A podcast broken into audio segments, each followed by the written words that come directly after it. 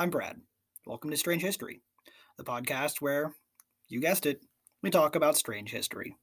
Today we do have a bit of a special episode. It's a little bit out of the realm of what we normally do. Instead of fun history lessons about the world around you and how they impact our day to day lives, today we're talking about monsters and ghosts and maybe demons, aliens. I have no idea what all is going to be discussed today. I do have a pretty good idea, though. Even though it sounds like we're winging this, we're a little bit more organized than I'd like to believe we are. With me today, I have my friend Katy and my very best friend, Alyssa. You guys want to go ahead and introduce yourselves? I'm Katy Perrine.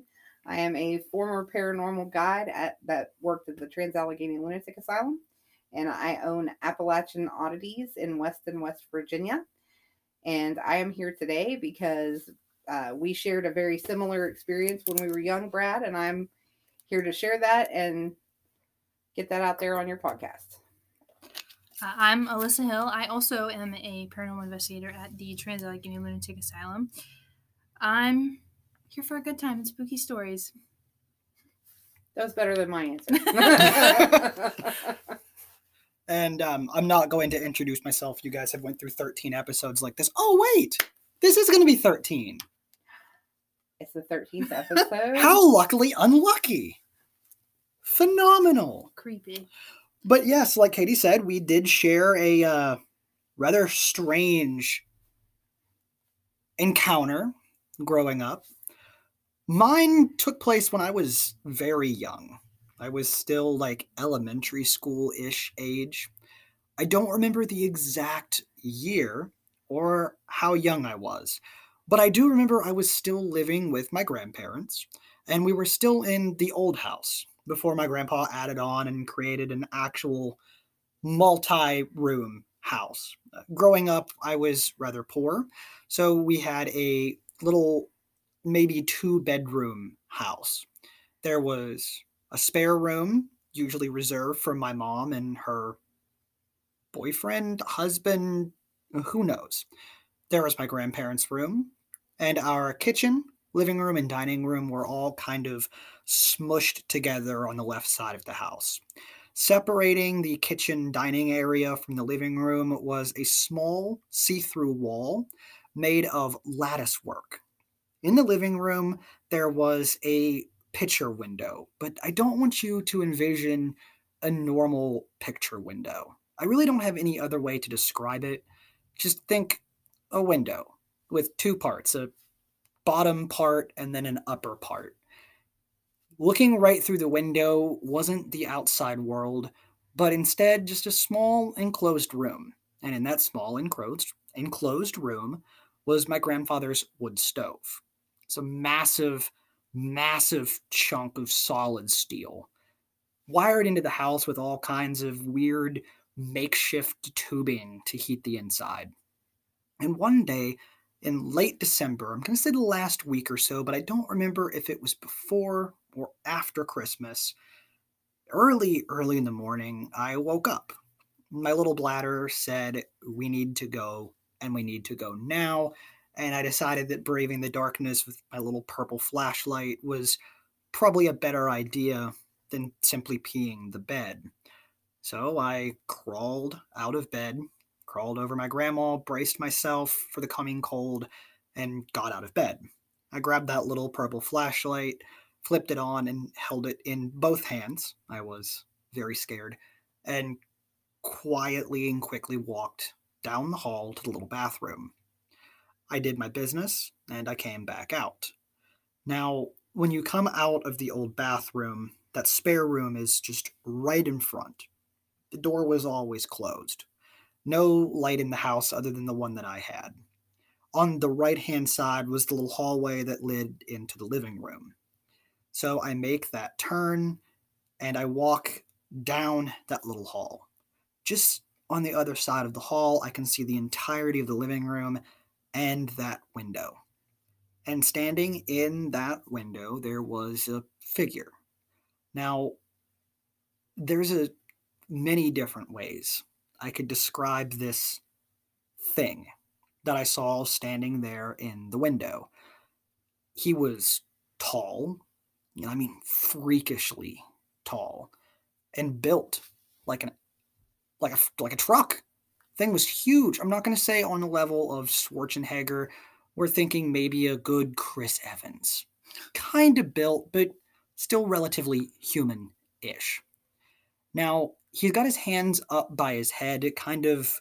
I know you guys can't see me, but kind of like you're surrendering. You know, hands raised above your head, hands pressed up against the window. And I remember the size of his fingers, the fingernails, the arm structure. Again, dude's ripped, but those hands were fucking massive. The fingers were huge, the nails were long, and it just stood there in that window and watched. I don't remember the color of its eyes. I don't remember the complexity of its skin. I remember just the size of this thing. And vague memories of the color purple now that I'm talking about it as much as we have. For some reason, I want to say that it was purple, but I know that doesn't make sense. It's not really a color that occurs naturally on living creatures, to the best of my knowledge. There might be some exceptions other than things like flowers and fish, but I vaguely remember the color purple. But, you know, I'm a kid. I see this thing, I freak out, I run towards it and around the corner to the left hand side of the bedroom. I crawled in bed and I just stayed there for the rest of the night. I don't remember if I slept well, I probably didn't, but I decided that it was best to just not talk about the strange thing that I saw in the window. Whenever I talked to myself about it, and whenever I journaled about it, I referred to it as a monster or a demon because it made sense growing up in an incredibly religious household, you know, that weird thing that goes bump in the night, that's a demon. It has to be. But as I grew up, as we moved out of the old house into the new one, as things were added on and taken off, and eventually, as my grandmother unfortunately passed, one day me and my grandpa got to talking about some of the weirder, stranger stuff that we've encountered. He told me stories about picking up little girls when he was coming home from work. And I don't mean that in that way. He would occasionally pick up, pick up hitchhikers when he lived in Ohio. He very vividly remembered the story of one late July around Charleston hitting a woman standing in the road. And when he got out, there was no one there. But when I told him the story about this thing, this man standing in that window, all he did was chuckle. When I asked him why he laughed, he said that he had actually seen that thing for decades, right after they moved here from Ohio, on a constant basis, day and night alike, just standing there in the window. Of course, now that the house has changed, the window's gone, neither of us have seen whatever this thing is or was. Like I was joking with Katy earlier, I think it was just looking for somewhere warm. You know, you got that nice hot stove out there in that small enclosed room. It was the end of December. You know, this is before global warming was really a thing, so it's still nice and cold. I think that it was just some kind of strange, otherworldly, multi-dimensional, weird creature. Just wanted to be a little bit warm. What do you guys think? Um I mean that would make that makes sense. That makes sense to me. But like like I was telling you when you were joking with me, you have an optimistic view of it. Oh yeah, absolutely. I have I have a I have a less optimistic stance on what happened to me because it it struck me with such fear that I can only remember it as a negative thing and I can't give it any benefit of the doubt other than trying to scare me. So for the benefit of your listeners, I I want to go ahead and let them know why we decided to come together and do this. Of course. So we had an event here uh, last weekend. It was Krampus night. It was December 5th. We had a campfire out back of the shop, and we did. Um, there was a, a piece of the evening that we had all sat down around the campfire. It was a scheduled part of the night called Share Your Scare. And we went around the campfire. We were telling these stories. And when I had told my story, that's when you piped up and said, I have a similar story. And you recounted your tale, and it was very similar to what I have. And as we kept going through the stories and, and talking to the people that were there, we realized that a lot of the things that were happening were happening in the cold months. They were happening in the winter. So we had decided to dig into that a little bit. That's why we're all gathered here today is to talk about the strange shit that goes on when it's cold. So with my story, um, so that your listeners have the the match to yours, um, I was probably six or seven. It was Christmas Eve. My aunt was in the Navy at the time and she had come home for Christmas. She was staying in my sister's room. We had all decided to camp out in my sister's room. She was sleeping in the bed, and Christy and I had made beds on the floor with with blankets and stuff. And I don't know, it was like in the middle of the night. Christy wakes me up and she says, Katy, you have to trade me sides. I'm scared. There's something in the window. And I thought, You're crazy. What what are you talking about? And she says, There's something in the window. You've got to trade me places. I don't want to sleep on this side anymore. We were at the foot of the bed. So we fix our blankets, we get up, we trade places, and while we're trading places, I'm thinking she's she's crazy. She's just trying to scare me. So I looked at the window and there was nothing there. And it was, I mean, it was a it was a two pane window. The blinds were drawn, and you could see silhouettes outside from where the street light was shining in on the back of the blinds.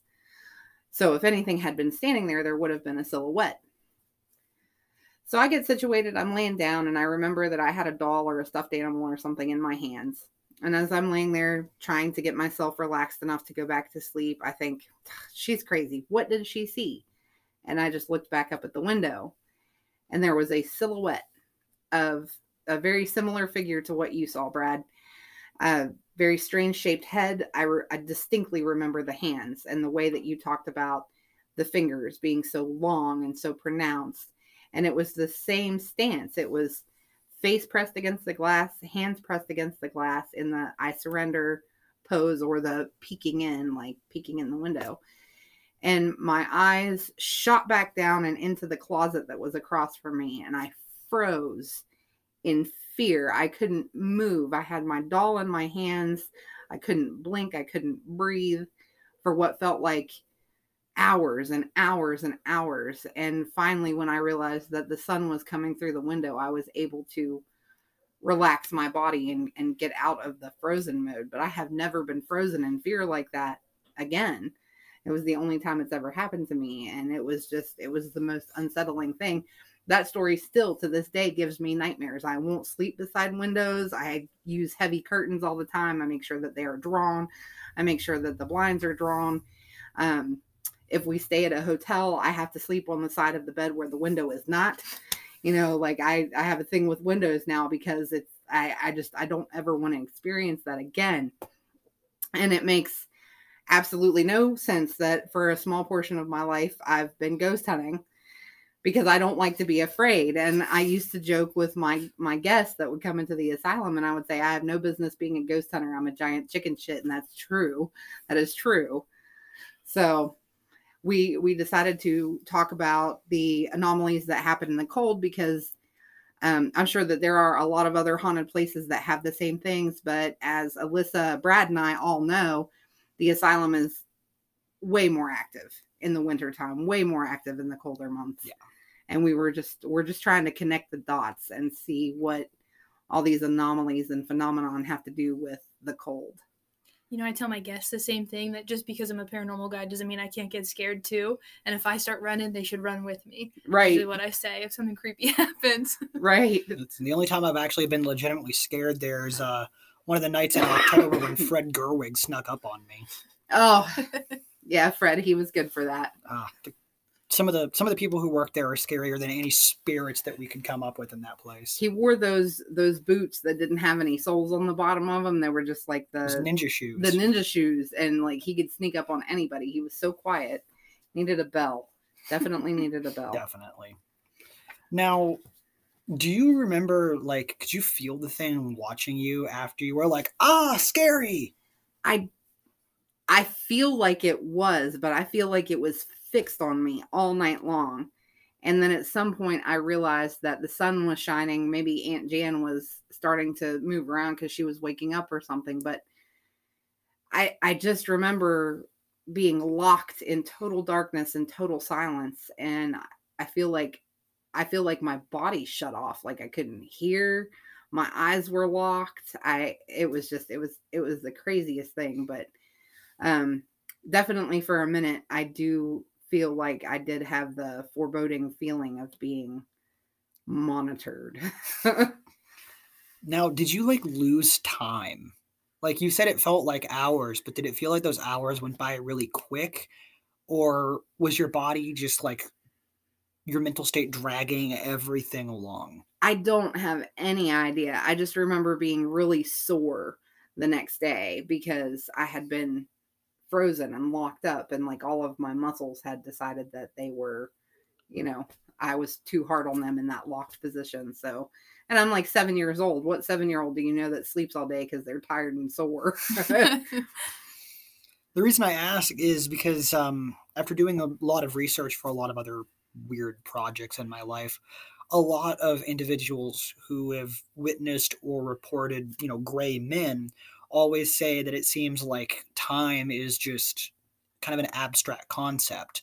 You know what time it is when you witness them, and then it feels like minutes to hours later when either no time has passed at all or several consecutive hours have just disappeared and you have no way to track any of that. I definitely feel like time had become abstract in that moment because I don't know how long I laid there. I really don't. It could have been a couple of hours. I don't know what time Christy woke me up. I know that it was super dark outside when she did. And we didn't have a nightlight or anything in the room, so I the only thing that you could see in the room was the street light from outside shining in through the window. And so I have absolutely no clue what the timeline is other than it was late and I laid there for what felt like a really long time.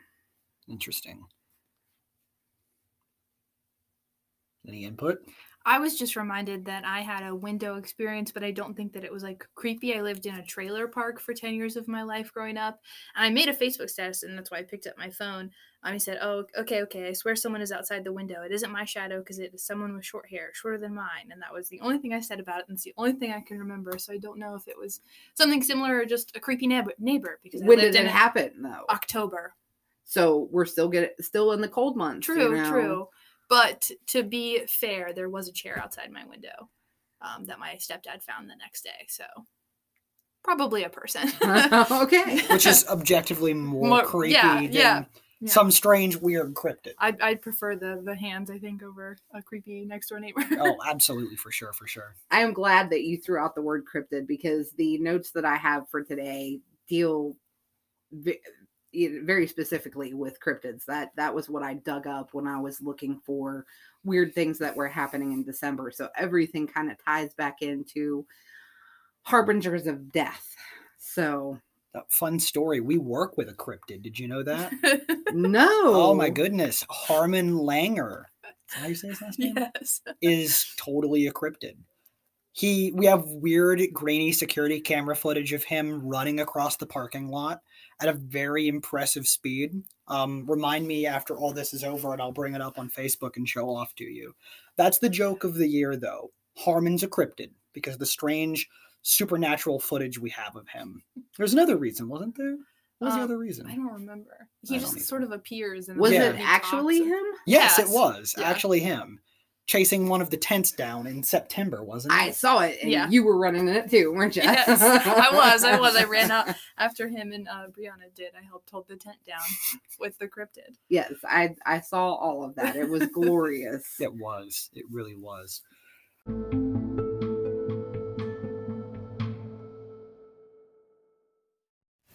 All right, and we're back from our not so extended break. The next topic we're going to be discussing is, of course, everyone's favorite man who is also a moth. Of course, that's Mothman. Now, Mothman was first sighted in the city of Point Pleasant on November 15th, 1966. That is a month before the time frame we were going for, but it still fits that kind of it's chilly out pre-Christmas time that we're discussing overall.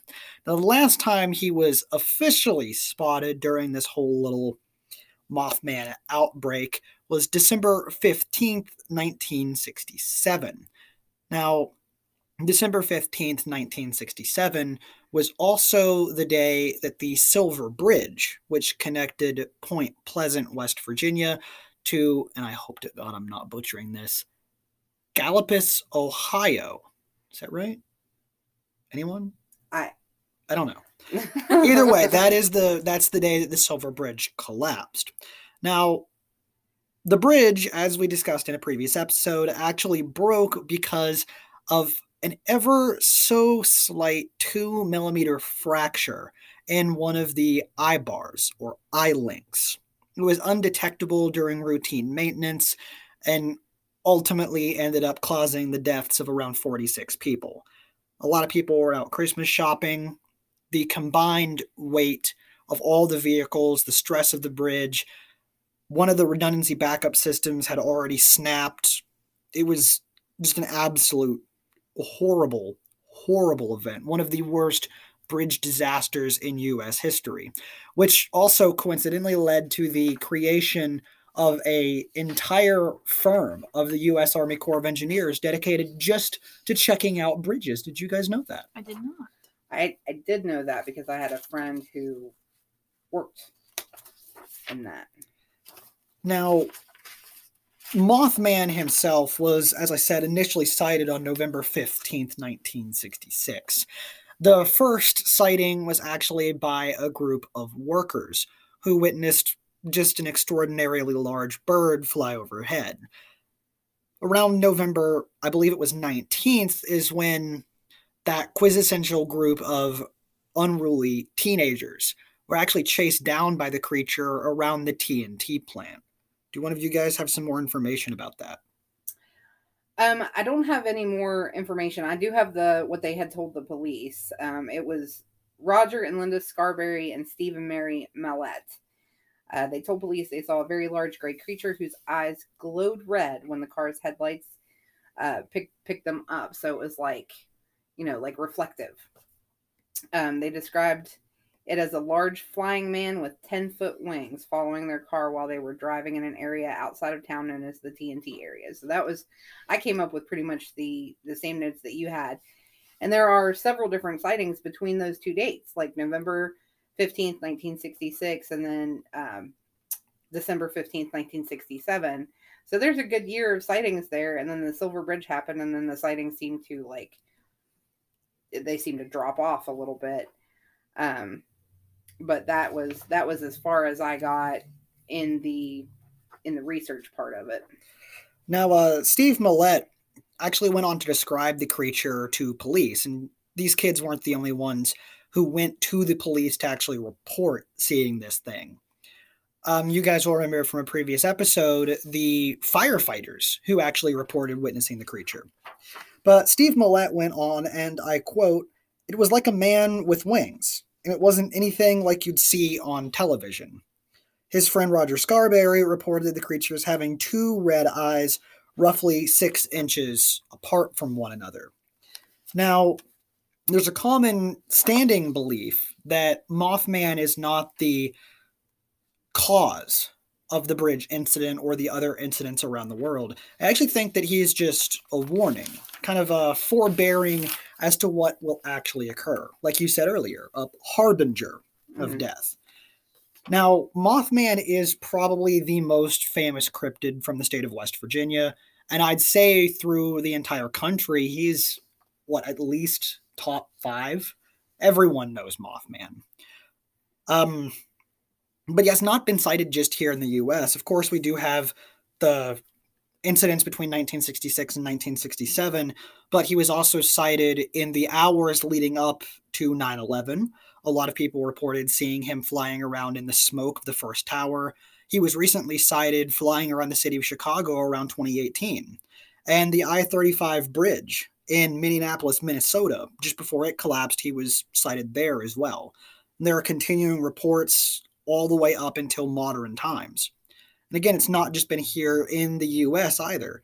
In 2009, around a food processing plant in Chihuahua, Mexico, just before a swine flu epidemic, workers reported seeing the large black winged creature circling the factory. And he was also seen around Chernobyl as well. Anything else you guys want to add on to this? um, for the sake of for the sake of your your listeners, because it'll tie in later. I do want to say that Point Pleasant was the site of a pretty famous uh, battle that happened in the 1700s when the settlers were pushing west and moving the Native Americans out. And we will talk about that when we get to the end of this thing. But just so that they've got a little bit of a precursor as to where we're ending on this, it was a, a battle site. So there was a lot of bloodshed there.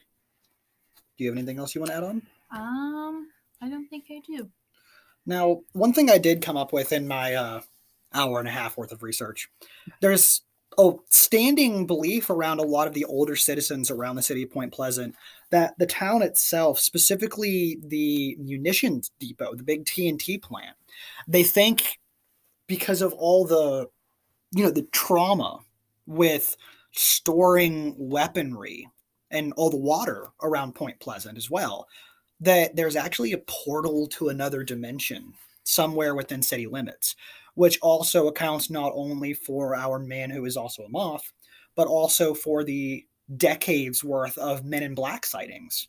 Immediately after the first eyewitness reported seeing our beloved garter of pepperoni rolls, people reported witnessing or being interviewed by government agents black suits, blacked out shades, black Lincoln town cars. It's a weird feeling, they said, when they would talk to you, almost like they weren't supposed to be there, that they just kind of appeared. And a lot of sightings around the Mothman, even to present date, also still get those reported men in black. Whether it's some weird government shadow agency or whether they're just aliens, we'll probably never ever know. Another interesting thing is just how much of a pop culture icon Mothman has become today. I mean, you've got him, I don't see him here, which is a little shocking. I do have a book on West Virginia cryptids, and Mothman is a feature in the book. The book was written by Les Odell and Mark A. Randall did the illustrations. It's a very cool book. It is available for purchase at the shop. Thank you for opening up the chance, the opportunity for me to plug the store. Oh, you're welcome. I, I love Les Odell. I've met him a few times. Les is a great guy. Oh, he is. He I- is absolutely awesome. I'm also now that I'm actually looking around and using my eyes, there's a painting of Van Gogh Mothman right there. Yes, that was actually done by one of our co-workers, Rhiannon Hoban. She's one of my consigners here at the shop. I work with a lot of different local artists. Um, I believe she also has earrings out front that she painted that have Mothman on them as well. So See, there you go. people people love the cryptids, people love the lore, and I I think we fall into that group. I agree. But it's not just this little shop here in the city of Weston that's taken a love of the Mothman. He's been featured in several books. He's been featured in movies, The Mothman Prophecies.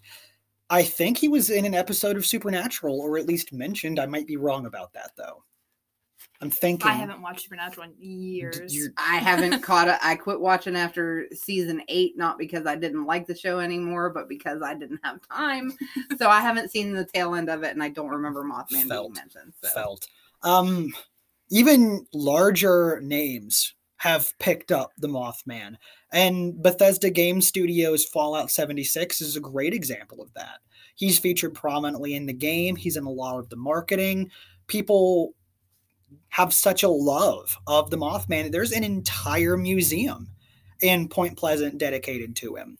Not only that, that there's an entire Mothman festival cycled around the Mothman and a statue in city limits with and I'm going to be straight up honest, his ass be thick with like six there's a picture of C's. There's- Oh no. No, those are just showing off his like 12 pack abs. He does Yes, have he does have very a 12 pack, yeah. He very, is ripped. very ripped Very, for very the ripped. statue. They they did him justice in this. They really did. say That- that. I'm simping over that He's statue. Mothman Adonis at this point. So Have you guys been to Point Pleasant, either of you? I have not been to Point Pleasant myself, and I'm very ashamed of myself for that because I, you know, we have this beautiful oddity shop. Cryptids are a big part of what we do here.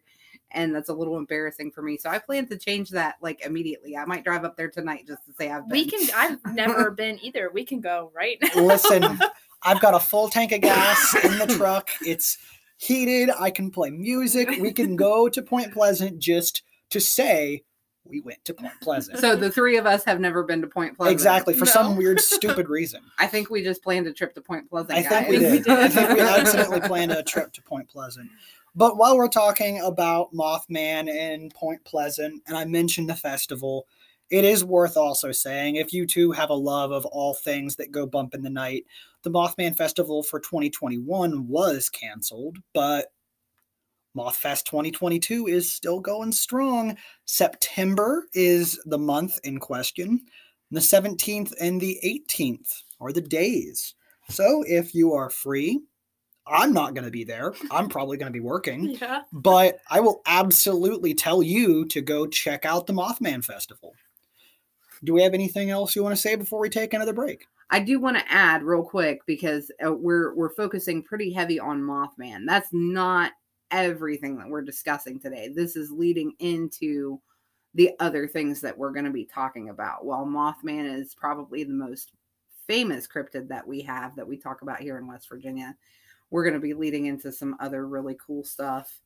Um, so I'm excited to get into those creatures and that lore here just shortly. Uh, anything else? No. All right. We're going to take another break. And while we are taking a break, just because we get a minute off does not mean you do. Go ahead and check out this sponsored ad and um, enjoy us not talking.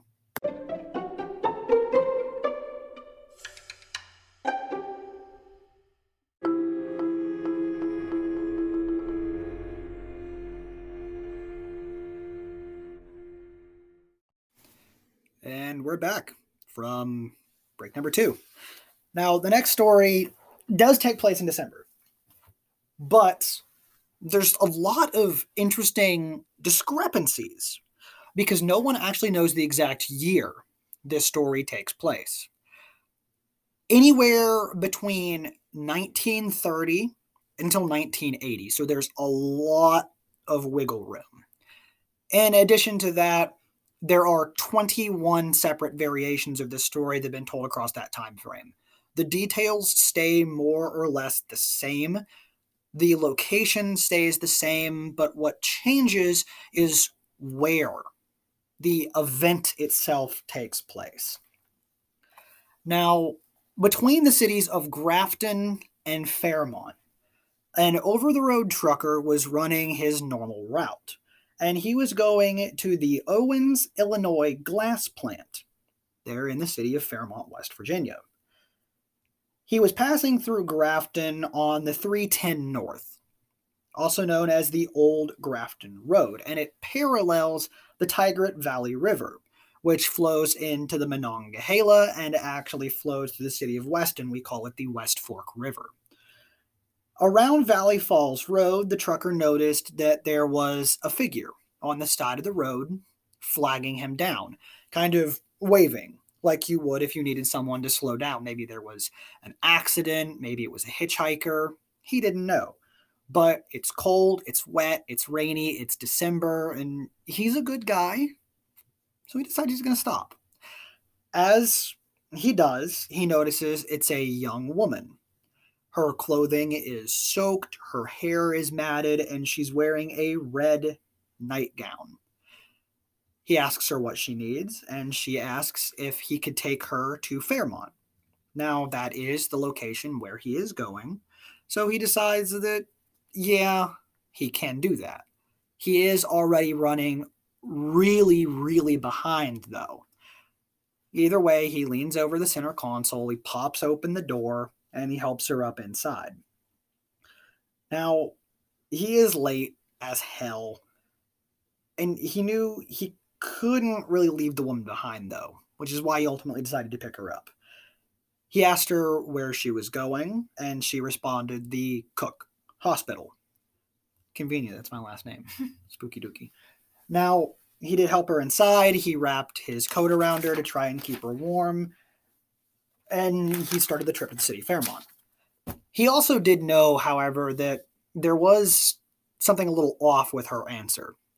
The Cook Hospital was built in 1903 for Dr. John Cook.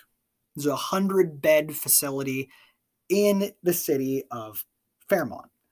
It closed in 1930. And by the time this story's telling was being told, that hospital had already been closed down and another one had opened up. So when he heard Cook Hospital, he really didn't understand. Maybe she didn't know it had closed. Maybe she was from out of town. He didn't care though. He's running late. He's got a job to do. So he decided that that's where she wants to go. That's where he's going to take her. He stopped in front of the old hospital on the intersection of Gaston Avenue and 2nd Street, got out of his truck, walked around the cab, and popped open the passenger door to help her out. And when he opens that passenger door, there is nothing in that passenger seat. His coat is there, his coat is wet, it's cold. There's a kind of cold spot there in the passenger seat, but that's it. There's no one he's freaked out. I mean, I'd be freaked out if I picked up a hitchhiker. Even if it was a normal person, I'd still be a little bit, you know, freaked out. I'd probably just hold him at gunpoint the entire time. But he decided, okay, I got a job to do. So he goes to the Owens, Illinois glass factory.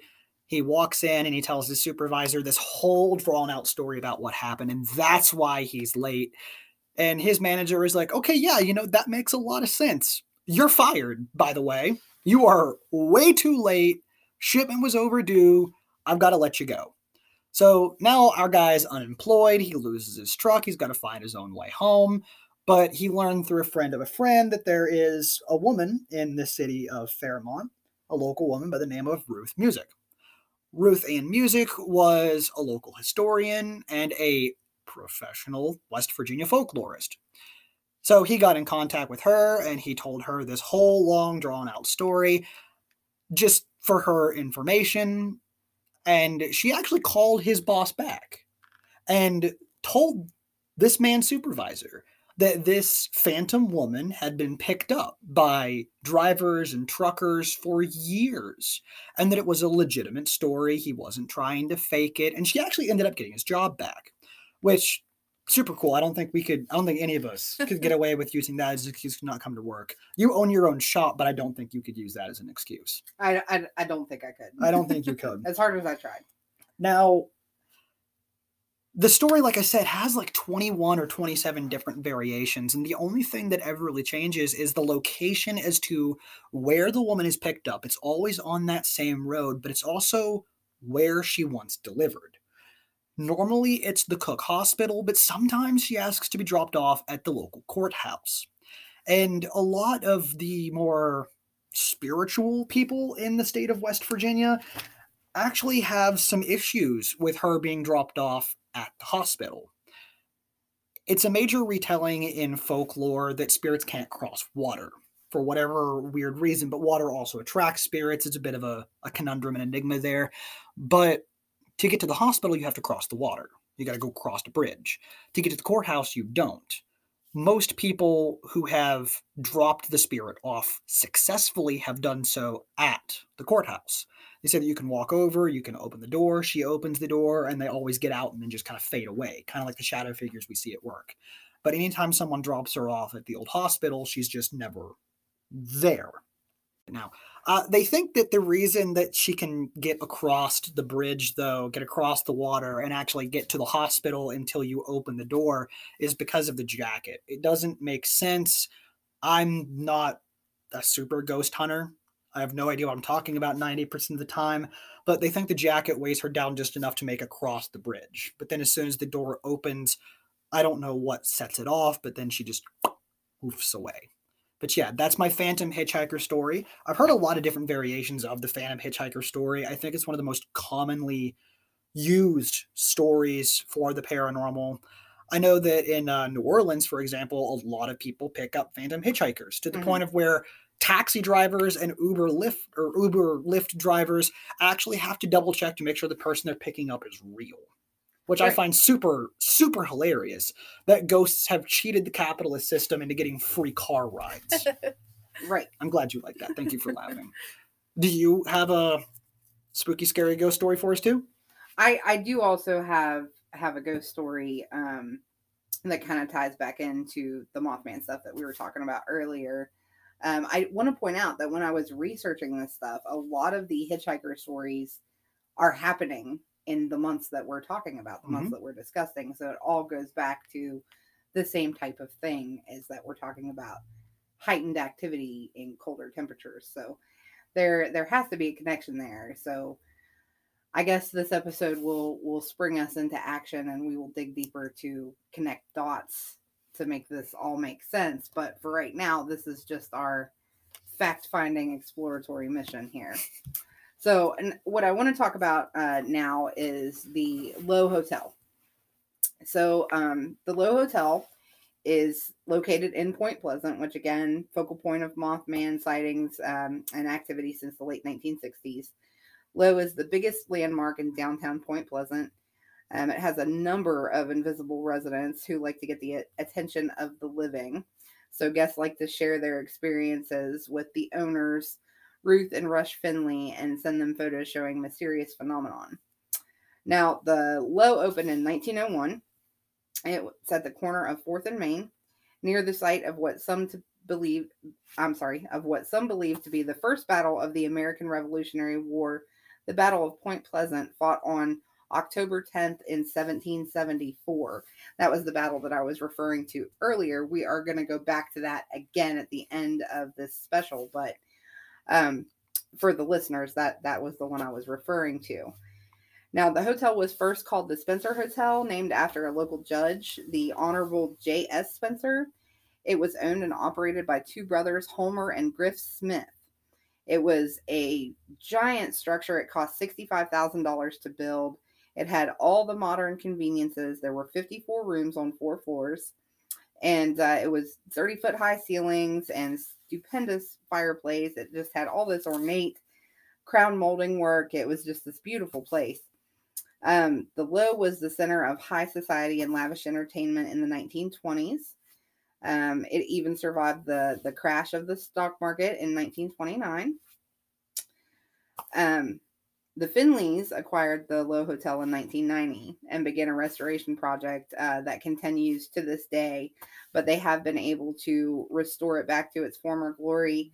Um, a lot of it even has its like original Tiffany stained glass windows. So a lot of the activity that gets reported in the Lowe Hotel is they have a lot of activity on the second and third floors. So room 202 has become known as the Keel Room, where author John Keel stayed during the first and second Mothman festivals. Um, there hasn't been a whole lot of activity reported in the room, but outside of the room, right outside of the door, people report being watched by an unseen entity. They just this very uneasy feeling of being stared at. Um, the third floor is by far the most active. Room 314. There's a tall, thin man. Um, he's dressed in like 1930s era suit. He has a long beard. He appears in the mirror, and he has not been identified. But a lot of people say that he bears a strong resemblance to Sid Hatfield of the famous McCoy and Hatfield feuding families. Um, there is a third floor, three room, three room suite that overlooks the Ohio River, and guests have reported the ghost of Captain Jim or Jimbo, um, that always says that he's waiting for the boat. That's why they call him the captain because he always says he's waiting for the boat. Um, he's even been spotted in as early as 2005. The fourth floor features a large ballroom where guests once danced the night away, but the haunting action um, is just absolutely superb up there. One of the items stashed away is an old rattan rocking chair um, that actually sits in this room. And a lot of people report that this rocking chair will move on its own.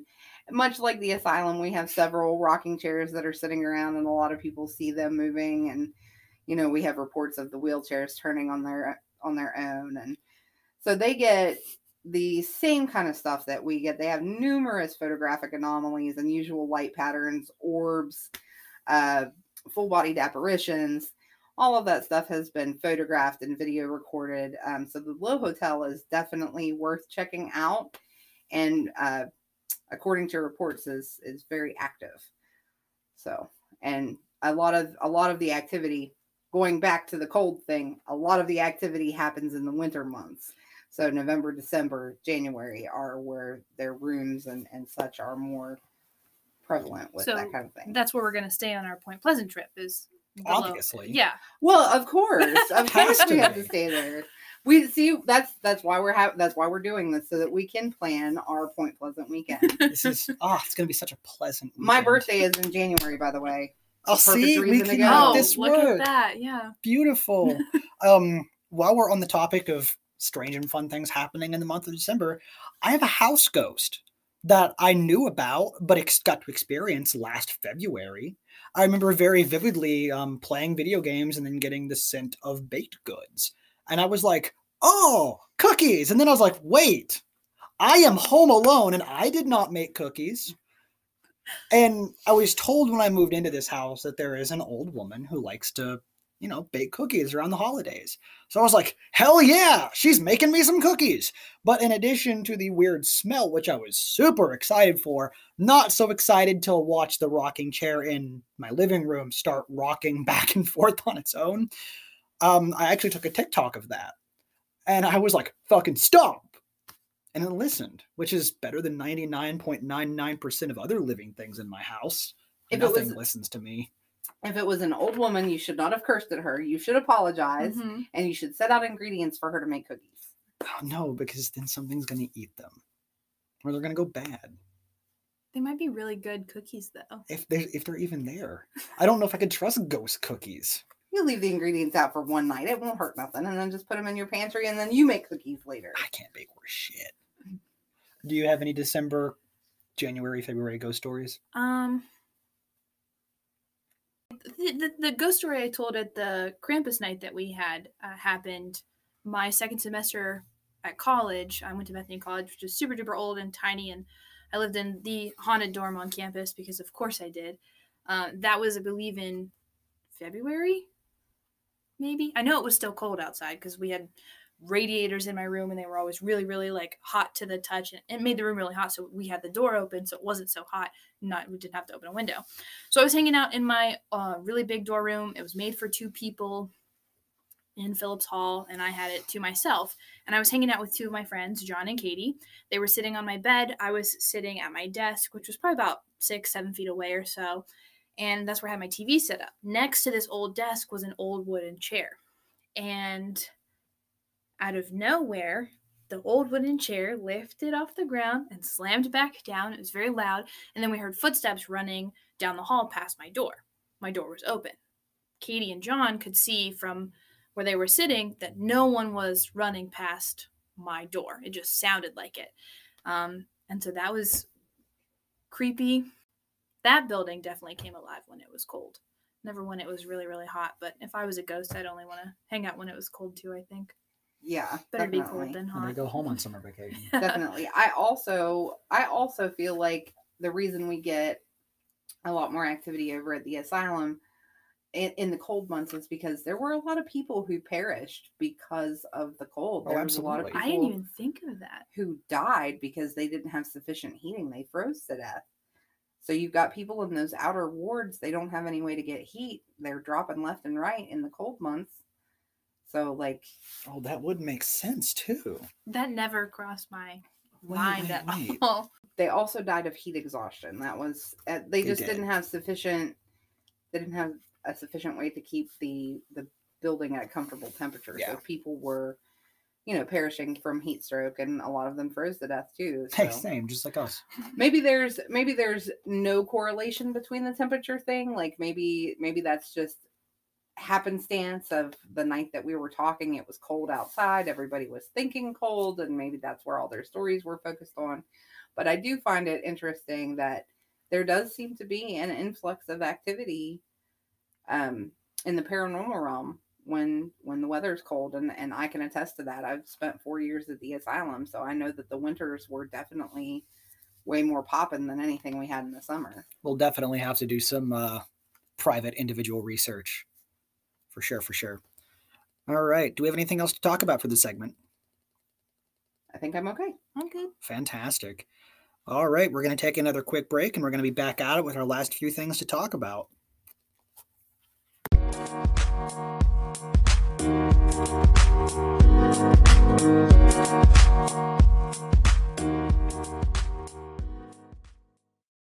And we are back again. What are we talking about? Okay. So I want to go back to monsters Monsters it is. because that's that's where that's where I was at with my research. That's what kind of pulled me in. So what I am getting ready to talk about a lot of people have heard them called the white things. Um, some people have referred to them as sheep squatches. And these things are native Cherokee lore um, from from centuries ago. As the legend of the white wolf, these mysterious wolves were said to be stark in white color, uh, much larger, more powerful, more ferocious than a typical wolf. To see these ghostly pale wolves lurking through the trees was said to be an ominous uh, sign, as they were seen as heralds of death. So we go back to the harbingers of death thing. It's followed by tragedy, disaster, things of things of that nature. I have a couple of accounts here that did happen in the winter months. One was a November sighting and one was a December sighting, and I will just take you through these real quick. Let me track them down and find them here. Okay, so in 1929, a coal miner by the name of Frank Kazul, who on this evening was walking home through a wooded area near Morgan's Ridge in Fairmont, um, made his way through the dense brush. His thoughts were interrupted by the sight of a very strange creature standing not far ahead, which he described as being the size of a large dog with an extremely large, powerfully jawed head, a bushy tail, and covered with pure white fur. Almost as soon as Kazul saw it, the thing pounced on him, biting and clawing at him ravenously, and seeming to, in, but seeming to inflict no real damage. Similarly, Kazul's efforts to punch and kick at it not, not only did not hurt it, but did not seem to hit anything at all, as if he were trying to fight a ghost. His strikes, they passed through thin air, although it didn't seem to be able to hurt him either. He certainly knew it was solid to some extent, as the weight managed to push him over and cause him to stumble several times as he retreated through the trees. Throughout this whole terrifying ordeal, the creature made no sound, completely silent, creating a surreal scene where the man was being savagely attacked by a spectral beast to the jarring symphony of birdsong and other peaceful sounds of an otherwise calm forest. This report seems to be remarkably similar to the previous uh, reports of it, with a vicious attack leaving no physical wounds. So it could be the same thing. And if so, what was it? It's it all goes back to to these reports. Um, the first or one of the newer sightings of this thing happened in 1994. It is uh, probably one of the more recent reports of it. A group of women claimed that they had been driving along a treacherous, icy road in a location in West Virginia known as the TNT area, which again, we're talking about Mothman territory here. Um, they were being cautious in the car, so they were kind of driving slow. And according to the witnesses, they were surprised by a large creature um, which lumbered out of the woods in front of them, described as being around seven or eight feet tall, covered with shaggy white hair, and with a pointed snout, ram like horns, and human looking legs. The mysterious creature allegedly froze for a moment, and when the headlights hit it, it ran off into the dark forest. so the I said that that was the one of the earlier reports of it, not the earliest though. That was in 1994. The earliest that I could find was uh, 2015. A group of six unnamed campers um, saw it while out at Folks Run. One of the campers reportedly first saw the creature crouching menacingly atop a hill at around midnight, after which he went to warn the others. It was then that whatever it was stood to its full height of eight or nine feet. See, it keeps getting bigger in the stories and the reports. They And- usually do. and started running down the hill towards towards the camp. Apparently, the river stood between the campers and the creature, but after trying in vain to find a way around it, it simply waded into the rushing water to slosh towards them. By this time, all of the campers had gathered to watch the strange mo- monster coming through the river towards them, and when it emerged, they could see what looked like a huge white bipedal dog dripping water, and its fur was soaked. The campers reported that there had been a shriek from out in the forest from something else. It had apparently frightened the creature, which whimpered and slunk off back into the woods for fear or passiveness. one wonders what provoked such a response. What are we to make of this totally otherworldly creature? And it just it goes on and on like that. There are more reports of these. Uh, there was one gentleman who was attacked some years ago. I say attacked in quotations because him and his friends were were camping in in the same set of woods out by the TNT area. He was drug off through the woods. His friends watched him get drug away. They saw the creature. Um, he said he felt like he had had his throat bitten out and that from the bottom of his chin all the way to his belly button, he said it felt like it was completely ripped wide open. And his friends were watching him wrestling with this unknown beast. Um, they started to run towards him to try and save him. As they started to run, run towards him, the white creature gallivanted off into the woods, and the man was left there screaming in pain, but there was no actual no actual physical wounds or, or any kind of physical evidence that he had actually been attacked other than his friends seeing him get drugged through the bushes. So and you know in in talking about this stuff and talking about these ghost stories and natural disasters and these these these cryptids this lore these monsters i I went back as far as I possibly could and I got stopped at a really interesting place. Because like I said, we're you know, we're going to talk about the the battle that happened in the 1700s that happened in Point Pleasant. And this battle is actually it's pretty relevant to all of this stuff because apparently there was a curse laid on the land and do you have you guys heard of the cornstalk curse? Do you know what I'm talking about? I've heard of it, but I don't know about it. Okay. So almost two centuries before the shadow of the Moth- Mothman reared its head in Point Pleasant, West Virginia, the land around the Ohio River ran red with blood. The inhabitants of the American colonies began to push their way west and later fought for their independence from Britain. They entered into deadly combat with Native American inhabitants of the land. And that's what we're talking about. Now, there was a chief. Um, let me get to it here in my in my notes. It does kind of seem like Point Pleasant's the epicenter for most of West Virginia's shit, though. Yeah, yeah, it's it's it's got you know, it's got a stereotype attached to it. Now, there were several different Native American tribes that were involved in this. Uh, there was the Delaware, the Wyandot, the Mingo, uh, the Miami, the Ottawa, the Illinois, and the Shawnee. And the chief of the Shawnee was named Chief Cornstalk. In 1774, when the white settlers were moving down into Kanawha and the Ohio River valleys, the Indian Confederacy prepared to protect their lands by any means necessary. They gathered about 12, 1,200 warriors and they began to make preparations to attack the white settlers. Now, when they were attacked, the Native Americans were not armed with with the muskets and the and the the weaponry that the the white settlers had. So only about 140 colonists were killed and more than twice that number of the Native Americans. So it was a lot of bloodshed um, in this area at that time. Now, the Shawnee leader Cornstalk had made peace with the white men later on. Um, he would carry on to news to his new friends in 1777 that the British were trying to coax the Indians into attacking the rebellious colonies. Uh, the tribes began massing along the Ohio River with the intent on attacking the fort, and Cornstalk and an associate of his, a Delaware chief, Red Hawk, had no taste for war with the Americans. So in on November 7th, they went and tried to negotiate peace before fighting.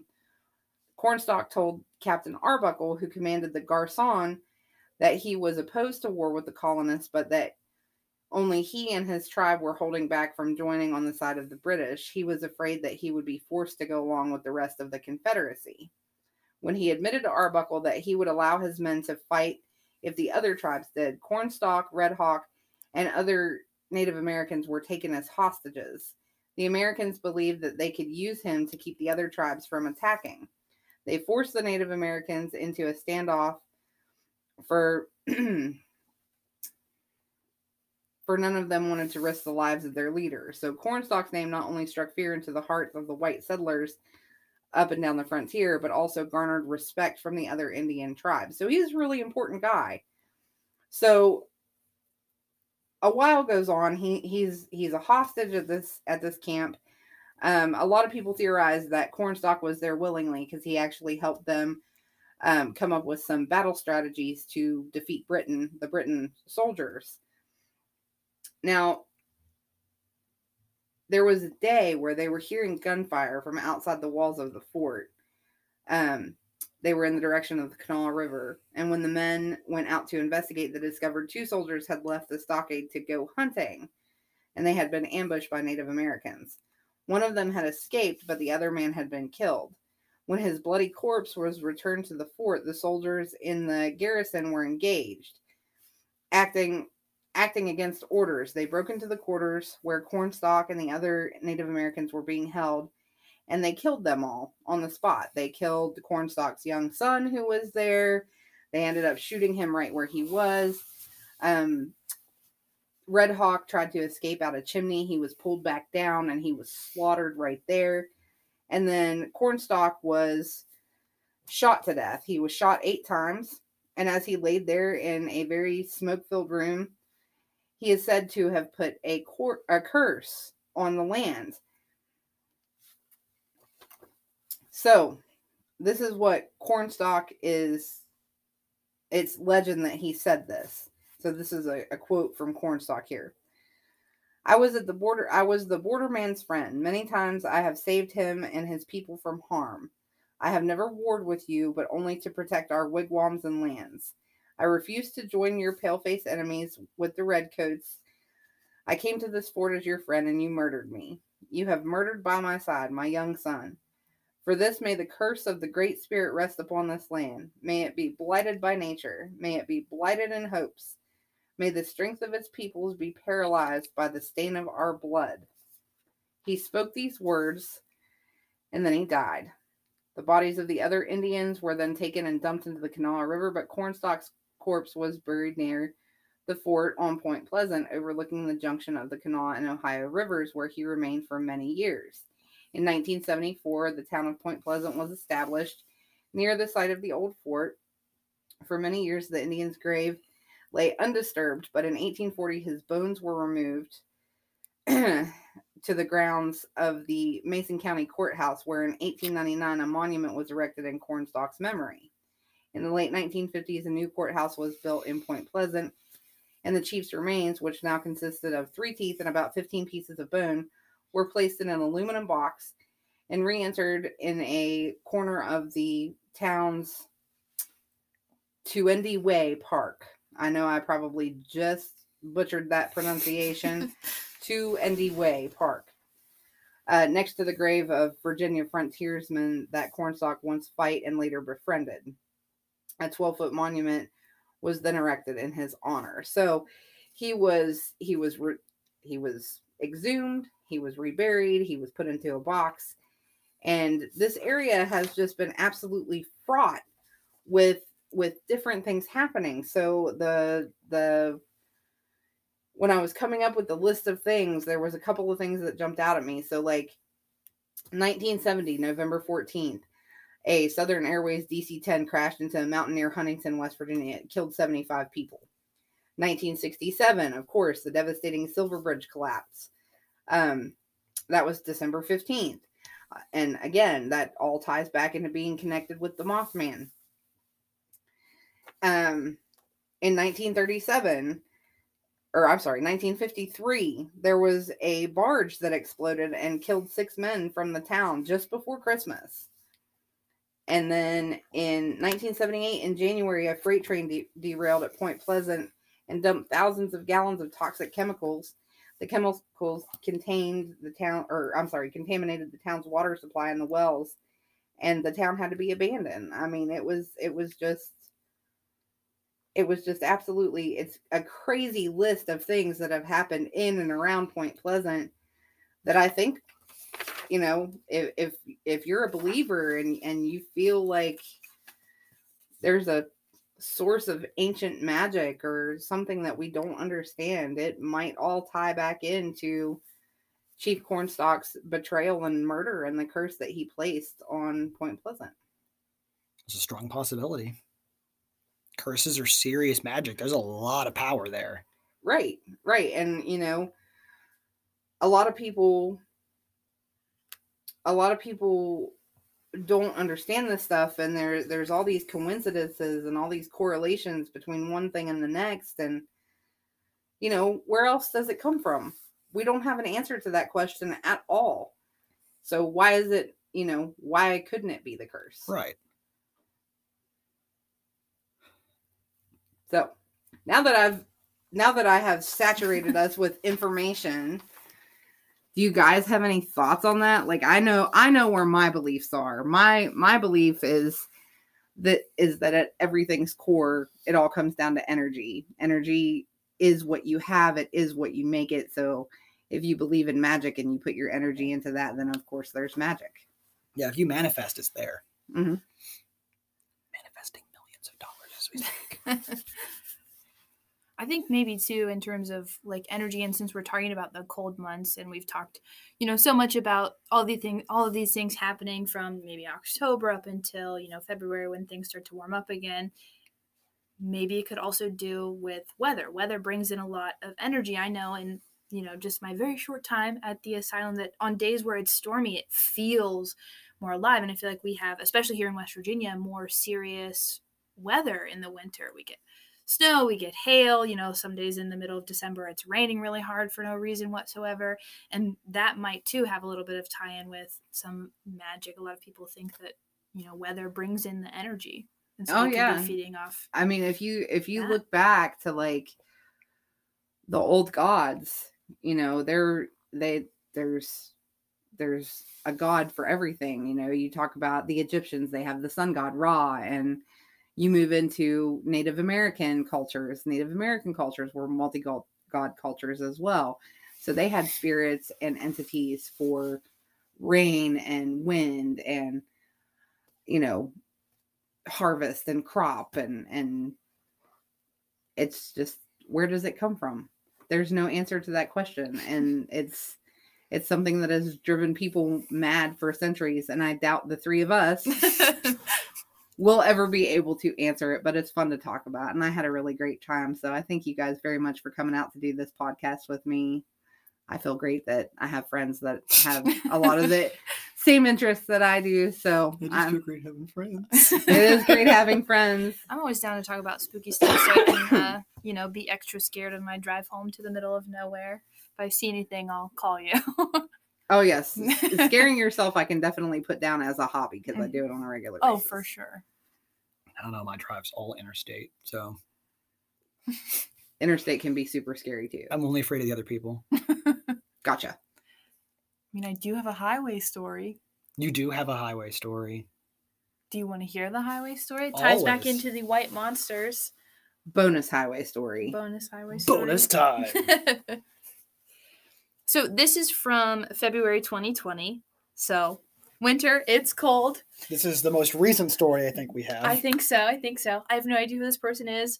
Um, someone I was friends with on Facebook shared the story, and she was like, "Oh my gosh!" Like tag some friends. This is what we saw. Um, so I won't say the guy's name who made the post, but it's from February 2020. He was leaving Buckhannon, which is a town that I'm from, coming down Buckhannon Mountain, which is pretty steep, um, headed towards Lewis County. He was specifically headed towards Clarksburg, so he was on Route 33, heading towards I-79. While he's on Main Street in downtown Buckhannon, a cop uh, car pulled out behind him. They didn't shine lights or anything or pull him over, just kind of following this guy, which is what they do around here. Uh, he gets down Route 33. He's coming down Buckhannon Mountain, and he sort of takes a closer look at this cop car that's still following him. And it's not really normal. It's not a Ford Explorer, as he says. It's not a normal police cruiser. It's all blacked out. Um, it's got bull bars and all the other stuff, but there's no reflective markings, no license plate. And then this car ends up passing him on the highway. So he's about halfway coming down that hill. And right when the cop sort of crests the hill, he flashes his blue and white lights for just a second, just a quick second, and then turns him turns them back off. This guy thinks it's weird, uh, but he keeps going and he says, out of paranoia, paranoia, I'm going a little bit under the speed limit, about 10 under. Plus, it's dark and that hill is straight up booty. That is a direct quote from this man. Um, he's getting towards the bottom, coming around that sort of turn. And on the right side of the road, there's a little um, sort of alcove driveway, open area. And he sees a thing standing on all fours, pale white, skinny, and extremely thin and tall. Clubbed feet, hairless monstrosity with hands like daggers, long, wispy, spread out hairs on its head. Is how he described this thing that he saw. Um, he says it turns and looks at him, and he has on his high beams, but it's not looking at the lights or the car. It is specifically looking at him directly in the eyes. He says its eyes are black as coal with almost no white, and it blinks. It blinks, and its eyelids blink sideways, not up and down, and it's sort of scowling at him. And he sees its forehead tense up. He says about seven or eight feet tall, and its mouth is sort of open.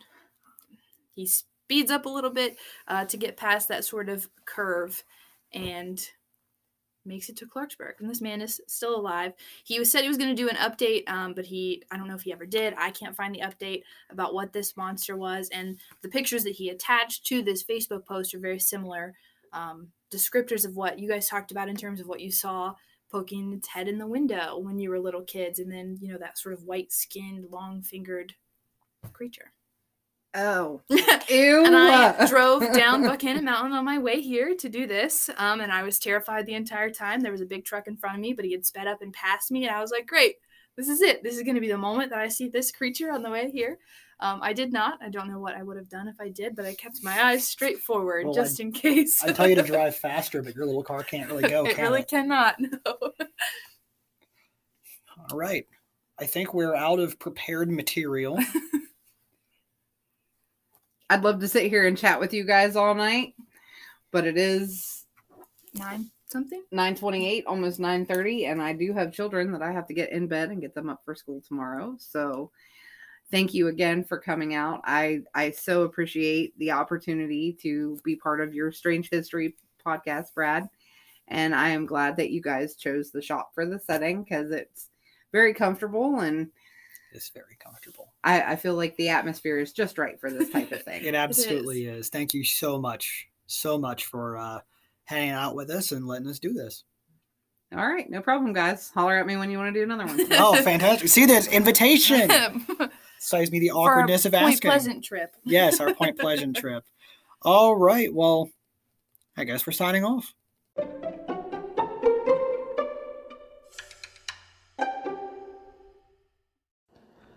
And with that, we wrap up season one of Strange History. Thank you to all of those who have listened religiously and non religiously. Through the delays, the months without episodes, the poor editing, and the horrible script writing. Thank you to our new co host, Alyssa, who will be keeping me on track, on time, and well rehearsed. But most importantly, please tune in next year in 2022 for season 2.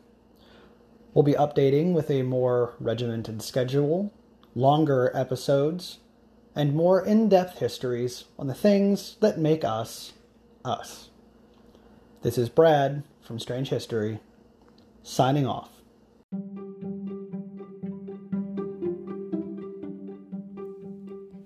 Thank you so much for tuning into this week's episode of Strange History. A huge thank you goes out to Katy from Appalachian Oddities here in Weston, West Virginia. Thanks, Katy, for joining us on our special episode number 13. Go ahead and follow Appalachian Oddities on Facebook, and if you ever find yourself in the area, check out the shop too. They have some cool, weird things, beautiful local artwork, handmade jewelry, awesome ghost hunting equipment, and a creepy escape room. Be sure to follow Strange History on Facebook and Twitter for all the latest podcast updates. And of course, always enjoy the strange, weird things that make us us.